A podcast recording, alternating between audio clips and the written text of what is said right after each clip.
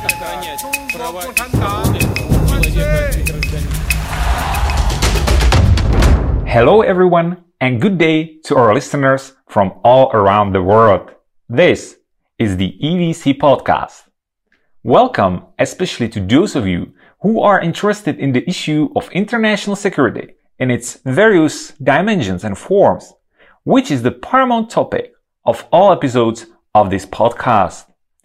The E V C podcast is produced by our organization, the European Value Center for Security Policy, or shortened the E V C, which is based here in Prague and that focuses on current security policy issues in Europe and in the world in general.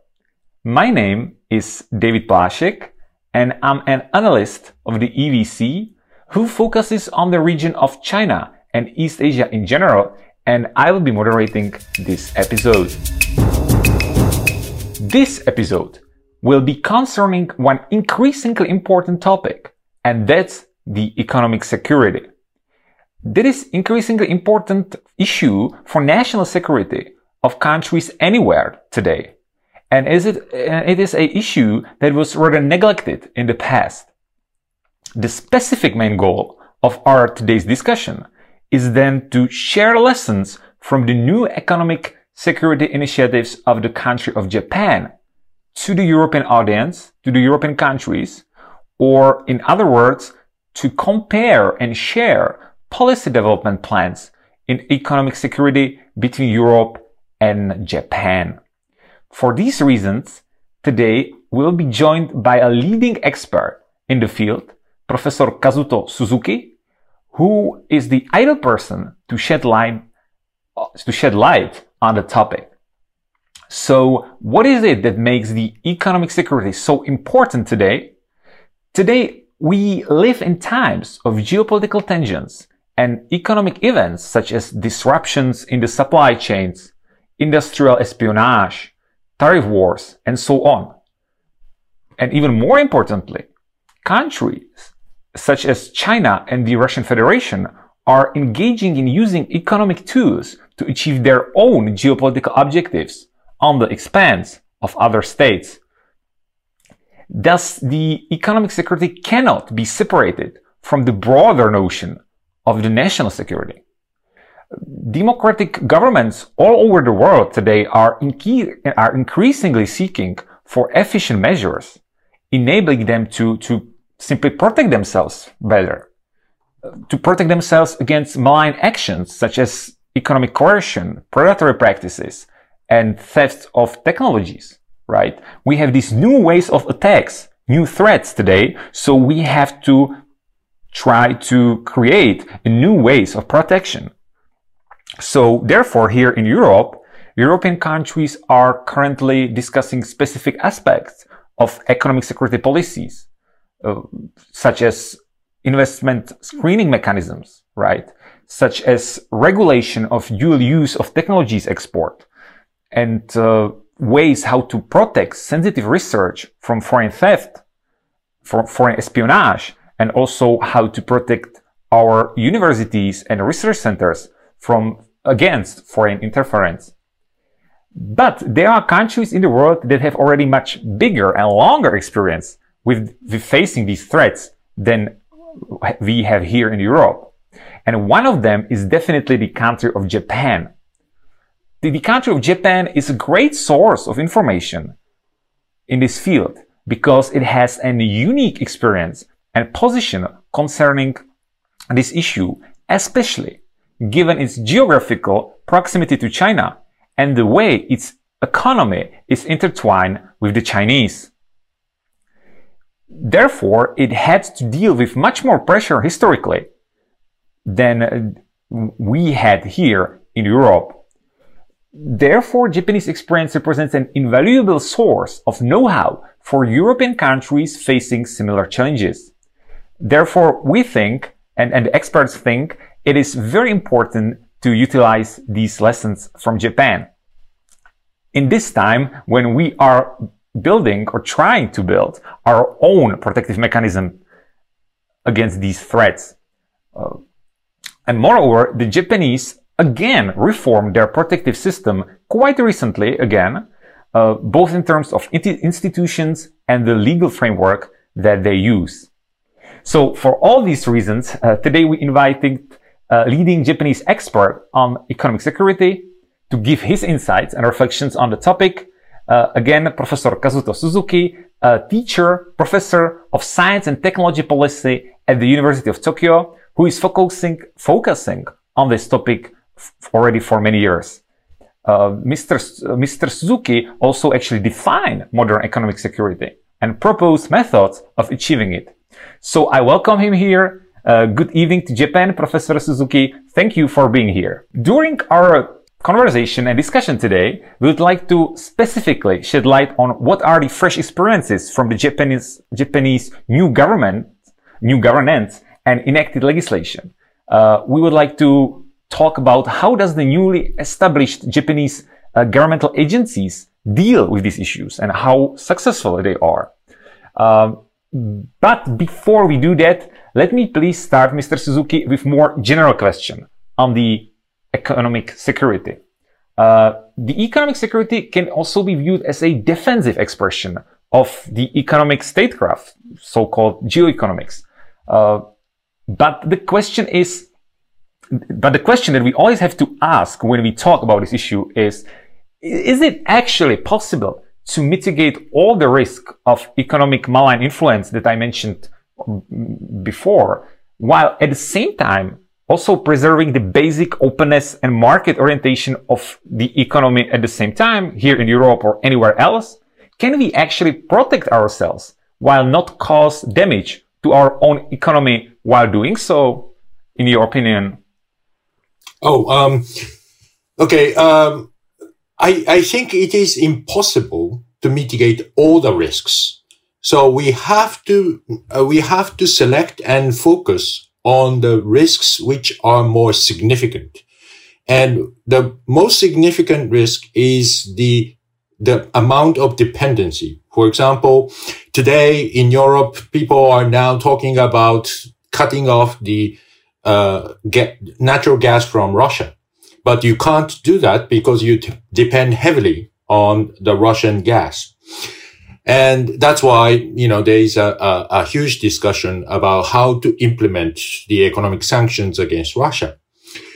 The, it is the same thing that happens for the economic security.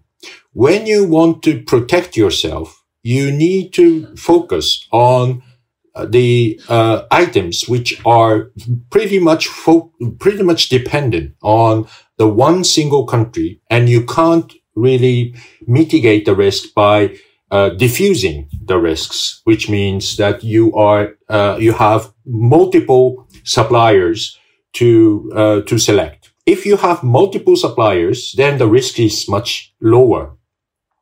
If you are depending heavily on the one country like Russia or China, then that is the highest risks. And they can use this vulnerability. If you, if you depend, if you depend too much on these autocratic countries, um, then they would be able to use that as a leverage to pressure your country. So the basic concept of the economic security is to diversify the resources or uh increase the amount of the stockpiles so that you you, you can uh you can be more resilient if the uh China or Russia is exercising its economic statecraft. And in doing so, you can narrow it down to the certain number of items that are heavily depending on the uh, Russia and China or any autocratic countries. So if you, uh, and the rest of the items, uh, for example, you know, the diapers or toys or, you know, these are not seriously um affecting to your, um to, to your economy and to your security. So these items can be traded freely. And basic concept of the, you know, free and open uh, trade will be remained in those areas.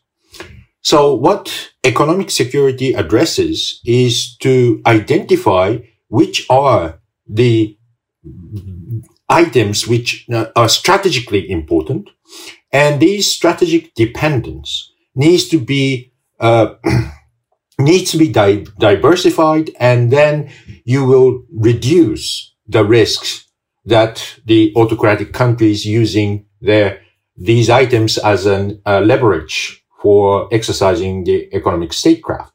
So in that sense, you can coexist with the concept of the free trade, but for the particular security reasons, those items which are heavily on depending on the aut- autocratic uh, countries, these are excluded from the um, basic free trade uh, principles, and then you you know the state has to take certain control to exercise the power to make the, those country uh, companies not to depend heavily on the uh, single sources like uh, from China or Russia.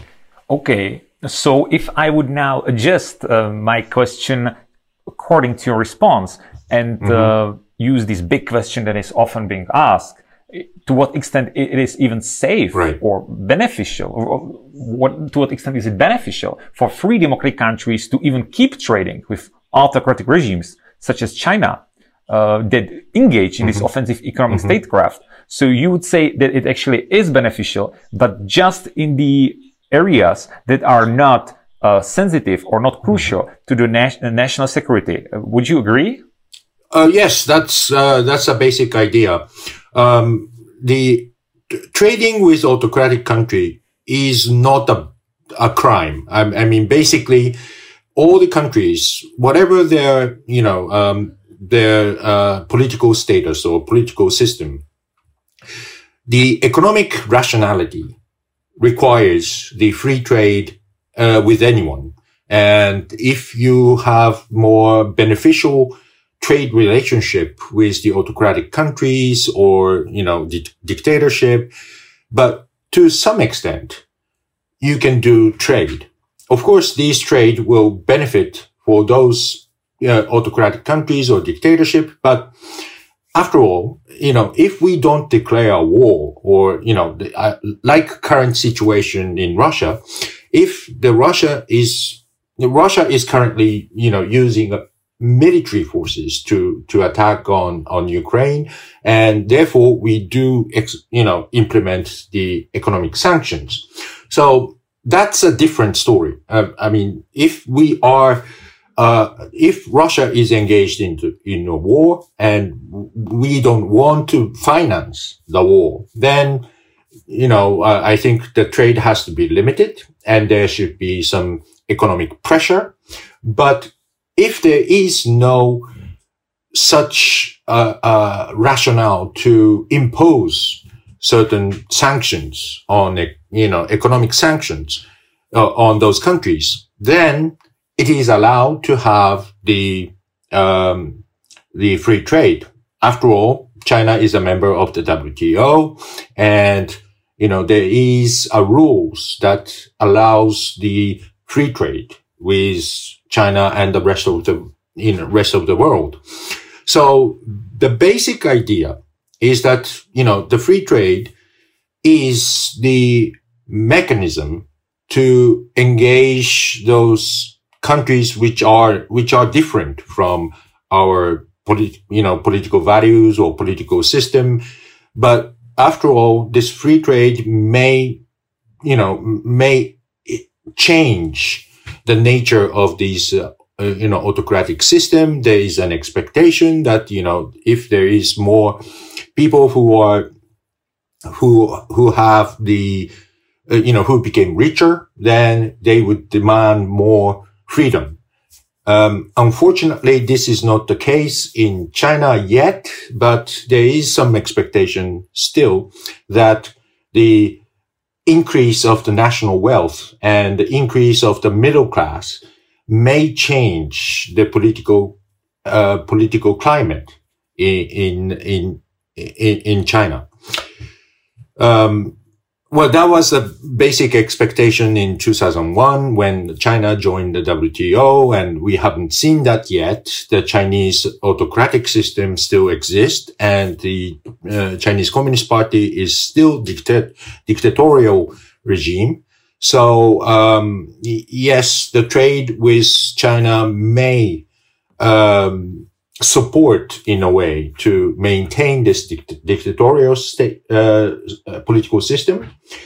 But if, unless China is exercising some sort of an inhumane activity, such as in the Xinjiang province or in Hong Kong, um, then we would be partially, uh, sanction those regions or those, um, Uh, act, actions. So, um, United States and Europe is now exercising some sort of a, uh, economic sanctions against the, China for the issue of the Xinjiang province because of the violation of the human rights.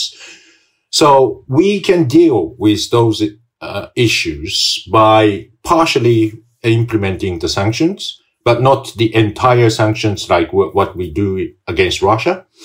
And um so there there should be the balance between the free trade and the messages that we send to the Chinese um uh, Chinese authorities that these are the things that we don't accept. So um implementation of the sanctions against the you know actions in Xinjiang province is is one a particular example of the how to, you know, uh, maintain the balance between the free trade and the difference of the, uh, you know, political differences or difference of the understanding of the human rights, or in general, the difference of, uh, difference of the values. Okay. So therefore, one of the underlying, biggest underlying issues in the debates about these policies is basically uh, the fact that we will sacrifice the cost of the economic inefficiency in the short run, right? Mm-hmm. But the true cost of not doing so would show up in the long run. Mm-hmm. Uh, and that's always, of course, any debate on regulation of, of, of the trade of always produces a backlash mm-hmm. among the business class, let's say, or the, the entrepreneurs within the countries that are discussing these possibilities. So f- that, that being said, I would like to shift to the particular experience of Japan, which, uh, which, as I said before, has to deal with all these issues on a daily basis, uh, given its proximity to China, and um, recently introduced new set of institutions and new set of laws to, to combat it. I will just say very briefly for our listeners that after two thousand thirteen, basically Japan had to react on embargo, on Chinese embargoes, and had to thus adjust to the situation, and uh, created new institutions such as the National Security Council, National Security Secretariat, which later introduced its own subdivision that is dealing with the economic security issues. And in two thousand twenty, there was introduced even a new Ministry of Economic Security of Japan. Would you please uh, assess for us these changes and their impact both in expectation and what the real world data showed us so far? Um, well, first of all, it's a little uh, tricky because, well, first of all, uh, It is, we don't have the Ministry of Economic Security. We, d- we do have a minister for the economic security. That is the coordinating body, or the minister who co- coordinates the interest of the different uh, ministries. So we don't have the, um, uh, uh, institution like a ministry, uh, as such. But, uh, yes, we do have a National Security Council and a National Security Secretariat. And these are created because of the increasing tension, uh, with China. And there are changes of the security environment in, in the Northeast Asia, uh, particularly with, uh, uh, uh, uh, development of the missile and the nuclear capability in North Korea. So the N S S, N S C are the uh, are the, again, another body which coordinates the existing uh, policies of the Ministry of Foreign Affairs, Ministry of Defense, and uh, and also coordinates with the intelligence agencies. The economic division of the National Security Secretariat, which is handling the um, uh, economic security issues, and the Minister for Economic Security is associating with the uh, economic division of the National Security Secretariat. So again, we don't have the ministry, but the National Security Secretariat, N S S, is working for the economic security. And the, um, currently we are, uh, the, the parliament diet, uh, the parliament is now discussing the, uh, establishing a new law on the, uh, economic security. And this economic security, uh, new law on the security, uh, national security, economic security will be uh, focusing on the resilience of supply, the protection of the critical infrastructure, and promoting the, uh, uh, the emerging technologies, which can be also um, uh, being as the sort of a dual-use technology, and the uh, protection of the trade uh, technological secrets of the, uh, through patents. So, uh, concealing the patents information is, is, uh, the fourth pillar. So these four pillars are in the, uh, this new law on the economic security.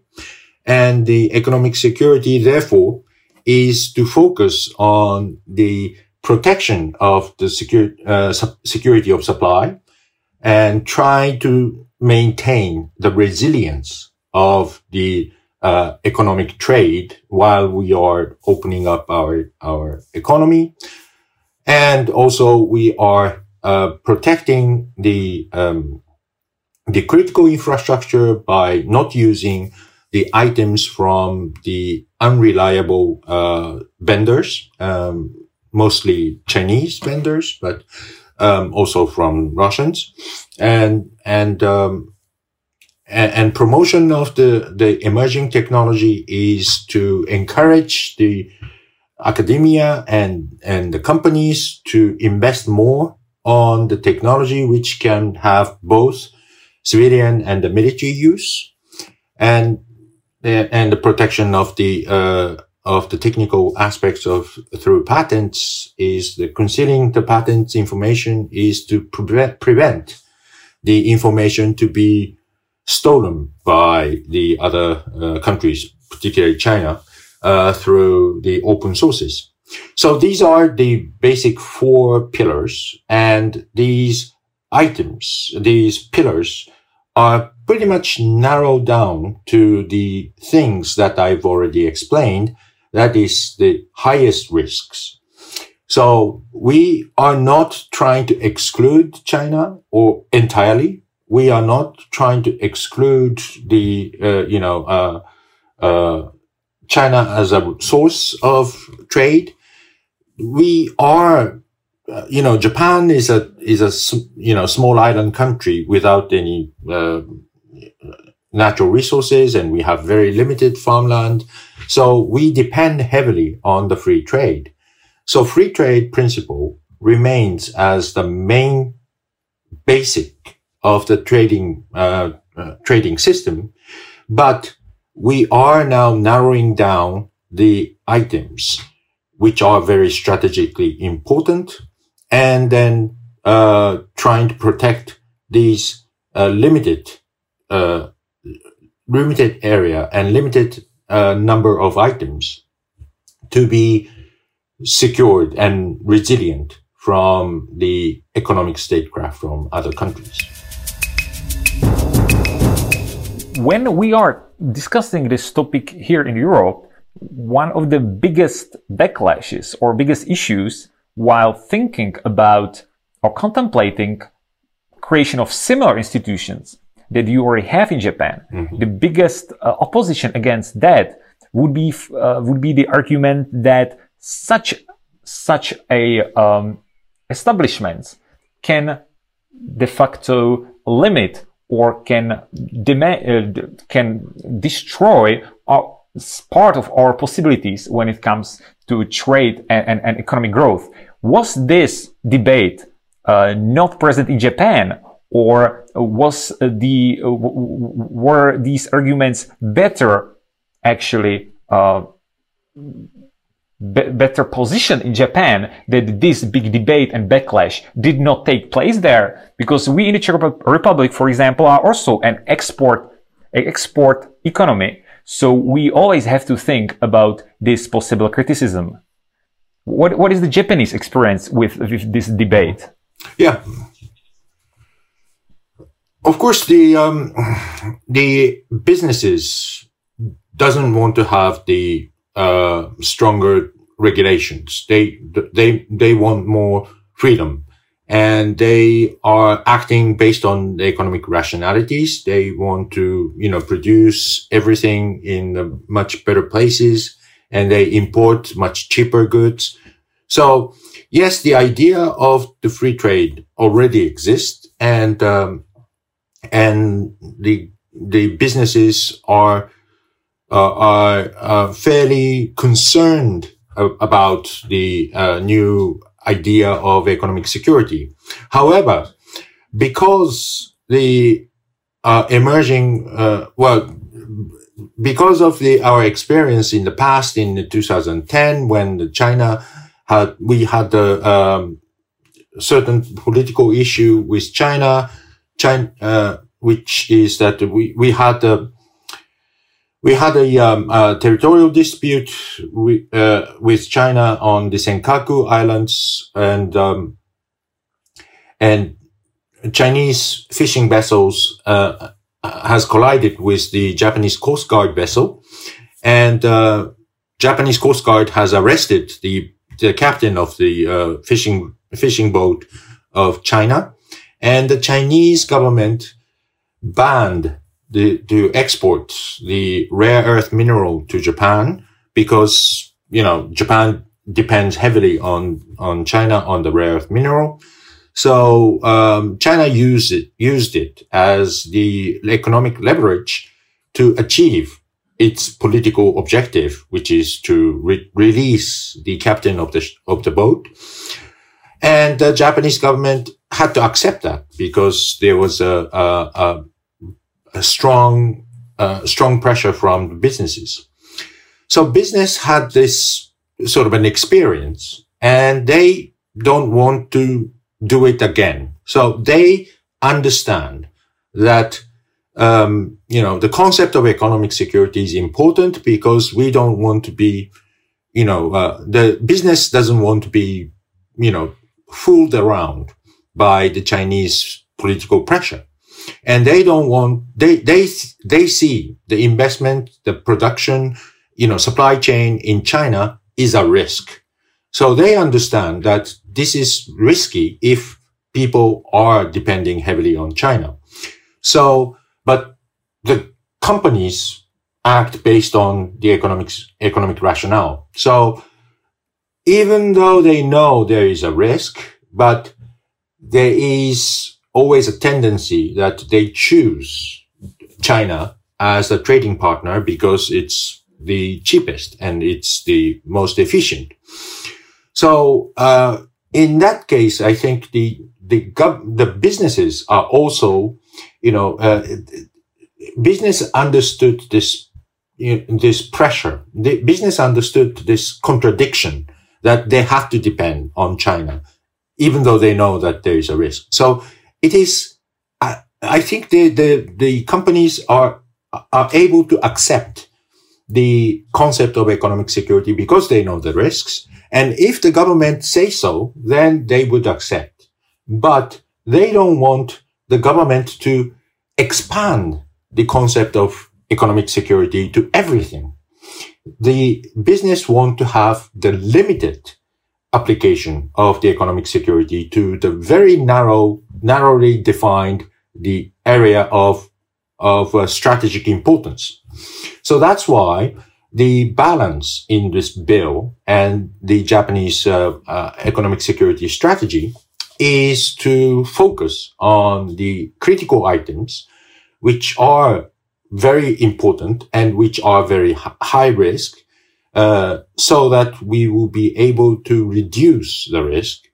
But everything else is remain in the free trade, so the companies can trade with with China. So that's the sort of a compromise that we do have. All right. It, it will be very interesting to actually observe if that current situation with Russia will have the same impact on the European point of view, just like uh, the Ch- Chinese embargo in two thousand thirteen had on the Japanese uh, point of view. So it will be very interesting to see if also this crisis that we are now living through with Russia and the war in Ukraine and the the use, the Russian use of its assets such as oil and gas to basically uh, to to to threat Europe. So that will be very interesting to see if there will be a similar development. Mm-hmm. I would ask uh, the the one last important question, and that is, even though these institutions uh, we talk about and the new minister are still quite new,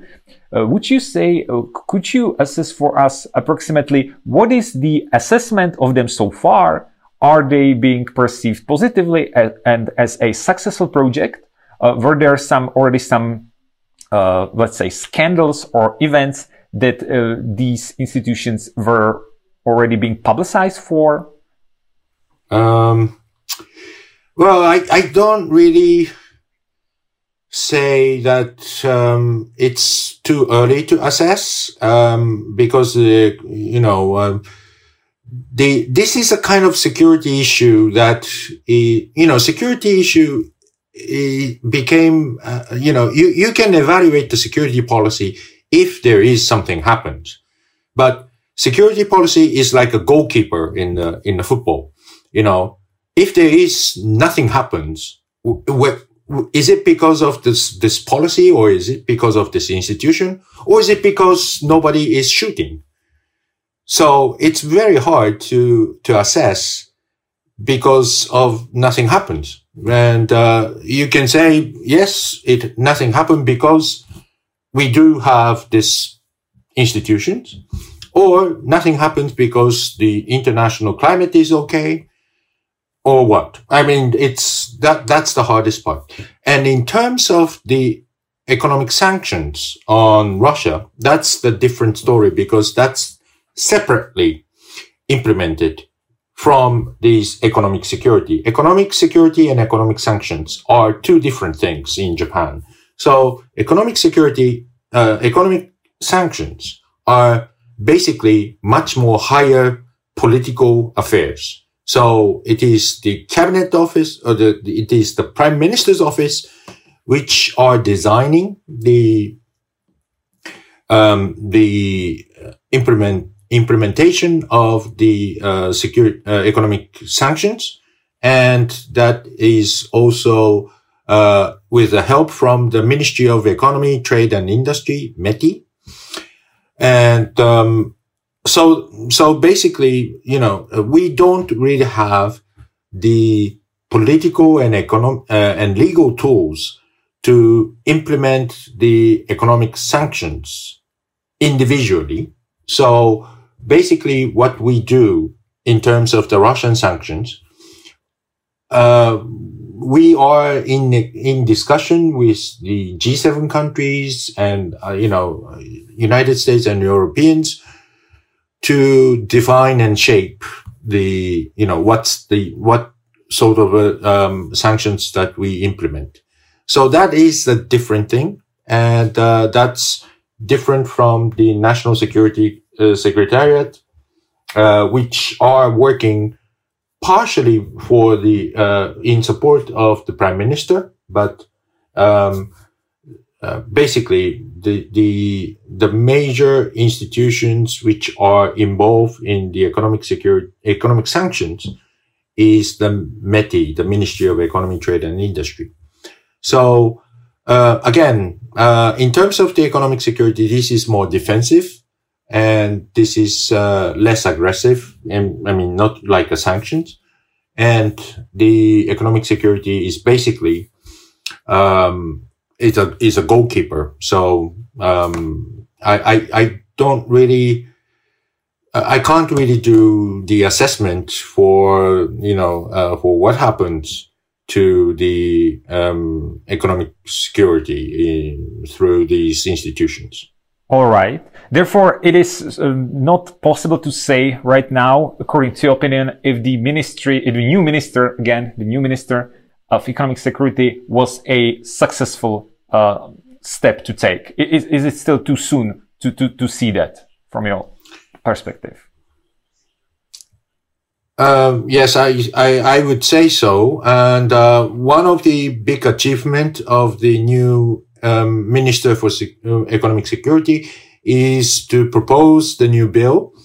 So ever since the Mister Kobayashi, who is appointed as the Minister for Economy, uh, Economic Security, he, he has focused on the drafting of the bill, and uh, he was able to carry, carry out to the parliament. So that's the first step.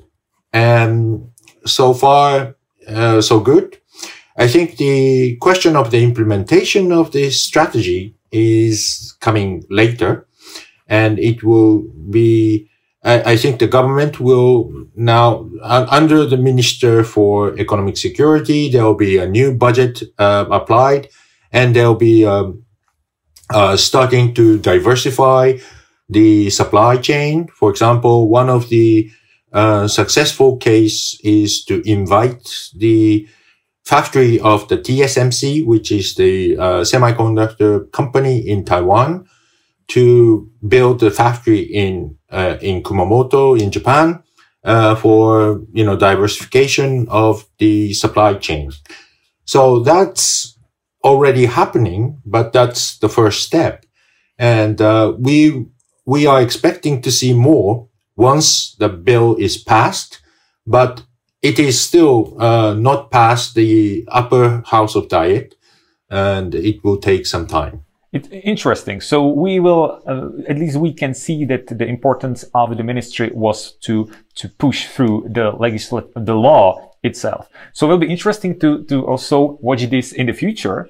And uh, with that being said, I think it's a good moment to actually to end our podcast episode here mm-hmm. uh, today. Thank you very much, Professor Suzuki, for providing us with your knowledge and expertise. Uh, it was very insightful. And um, also because of the fact that we can expect that there will be increasing interest in this topic and knowledge in the future. So let's hope this podcast becomes a part of an important uh, discourse. So thank you very much, Professor Suzuki, and have a nice day. Thank you. And I wish also to all of you who are listening a good rest of the day. You can follow us on Twitter, Facebook, or european values dot com. And until the next episode of our E V C podcast, goodbye.